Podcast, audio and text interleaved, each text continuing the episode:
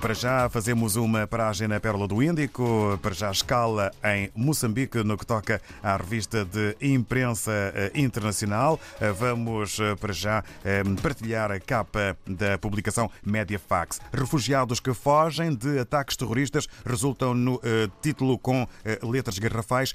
Tantos saem de Palma, mas nem todos chegam a Pemba. Ainda sobre o novo coronavírus, avança o jornal Mediafax que variante indiana pode entrar a qualquer momento no país. Em Cabo Verde, segundo a Infopress sobre a Covid-19, receitas do Estado cabo-verdiano com quebras de 33% até fevereiro. É um dos eh, temas eh, que eh, está hoje a marcar a atualidade na imprensa cabo-verdiana.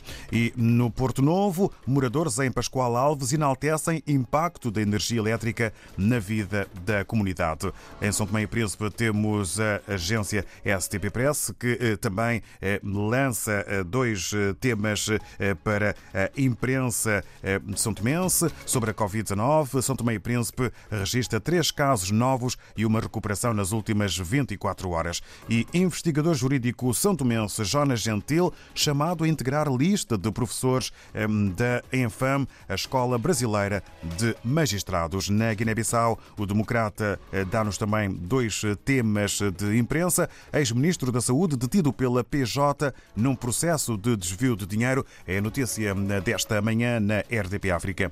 E Ministério das Finanças acusa grevistas da Direção-Geral das Contribuições e Impostos de retirar switch de forma violenta. Passagem pelo Brasil eh, com o eh, infeliz destaque para o massacre no Jacarezinho. Governador do Rio lamenta eh, vidas perdidas em operação, mas diz que a ação foi pautada em trabalho de inteligência. Nova variante do coronavírus é identificada no eh, Rio de Janeiro. Ehm, depois de estarmos eh, no eh, Brasil com o jornal O Globo, regressamos à África e estamos agora em Angola, na redação do novo jornal, com Armindo Laureano, que desde já passamos a cumprimentar. Muito bom dia, Armindo Laureano. Bom dia, bom dia David e bom dia aos ouvintes da RDP África. Cá estamos para mais um compacto destas notícias a partir daqui de Angola. Vamos então a isso e olhando para a capa do novo jornal, começamos eh, pelo título com letras garrafais, o de maior dimensão, punido sem ser ouvido, juiz Agostinho Santos queixa-se de perseguições ao Supremo. Ora, então o que é que podemos ler mais eh, sobre esta manchete? Uh, uh, David, esta é uma história uh, já com alguns episódios muito curiosos sobre este juiz Agostinho Santos. Ele foi do Tribunal Constitucional e agora é juiz conselheiro do Tribunal Supremo. Mas ele concorreu ao cargo de presidente da Comissão Nacional Eleitoral e alega, ele, segundo as provas que apresenta, ter sido ele o vencedor.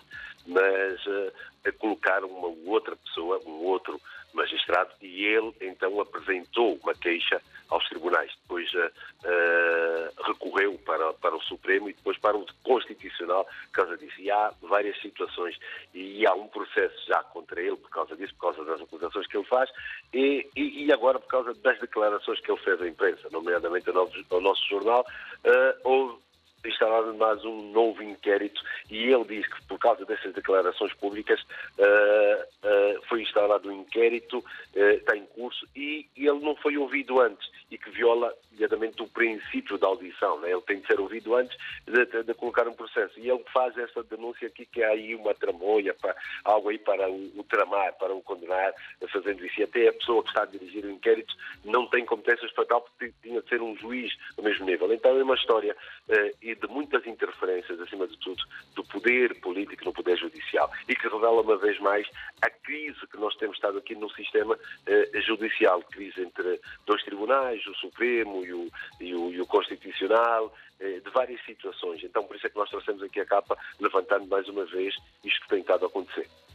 Avançamos, entretanto, para a crise na gestão da Escola Portuguesa de Luanda. O que é que se passa? Outra novela, vários episódios, e o Novo Jornal traz aqui, é que um grupo de pais encarregados de educação acusa a cooperativa portuguesa de ensino eh, em Angola, que é a entidade que gera a Escola Portuguesa de Luanda, o caso é só na Escola Portuguesa de Luanda, porque há outras escolas portuguesas já na, Willa e também em Bengala, mas eles acusam a escola portuguesa de Luanda de roubo, de falta de transparência nas contas e violação dos estatutos. Uh, destas queixas consta ainda, dizem, um alegado plano dos atuais gestores de declarar insolvência da Escola Portuguesa de Luanda, com vista a obrigar o Estado português a assumir a gestão da instituição e que, segundo os aturadores, ajudaria a esconder os desvios eh, que uma nova liderança podia descobrir. Eh, eh, e sobre esta Escola Portuguesa, ou David, pesa ainda a acusação de estar a engunhar, diz a, a, Associação dos, dos Pais, na convocação das eleições, que, de acordo com eles, já tinham de ser marcadas uma vez que o elenco atual termina funções no final uh, deste, deste mês. E eles dizem também que pretendem saber, conhecer a estrutura de custos da, uh, da, da, da, escola e eles acusam também a cooperativa de usar a pandemia para esquivar da realização da Assembleia Geral e tantas outras uh, situações. Eles já colocaram dois processos em tribunal contra a cooperativa. Um primeiro que foi uma providência cautelar, intentada em 2019, para impedir a subida do valor das propinas. E, e há uma numa segunda, que visa pressionar a convocação da tal uh, Assembleia.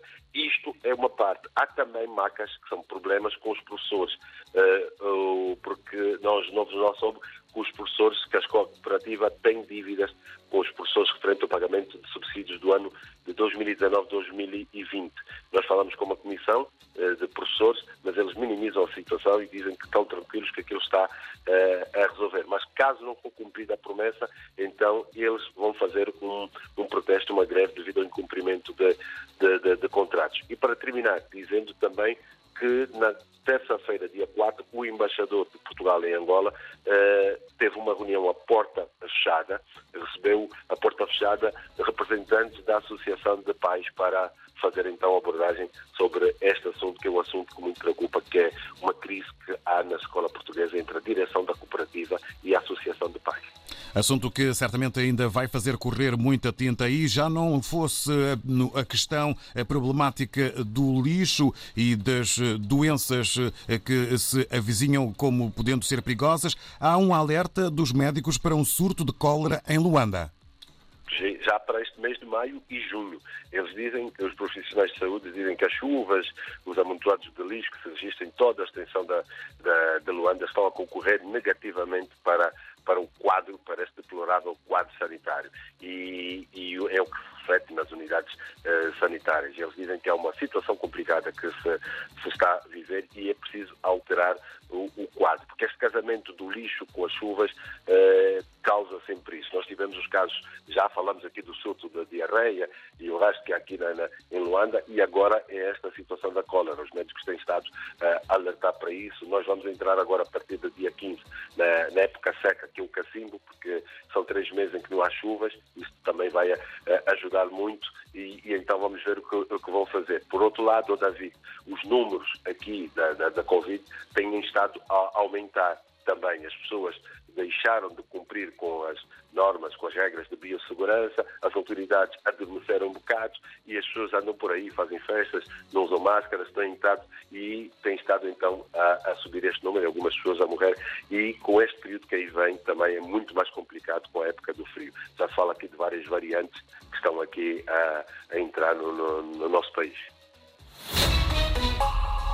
Muito obrigado, Armindo Laureano, eh, por nos eh, pôr a par eh, de tudo o que podemos encontrar nas páginas do Novo Jornal. Um abraço, boa jornada, bom fim de semana e até para a semana.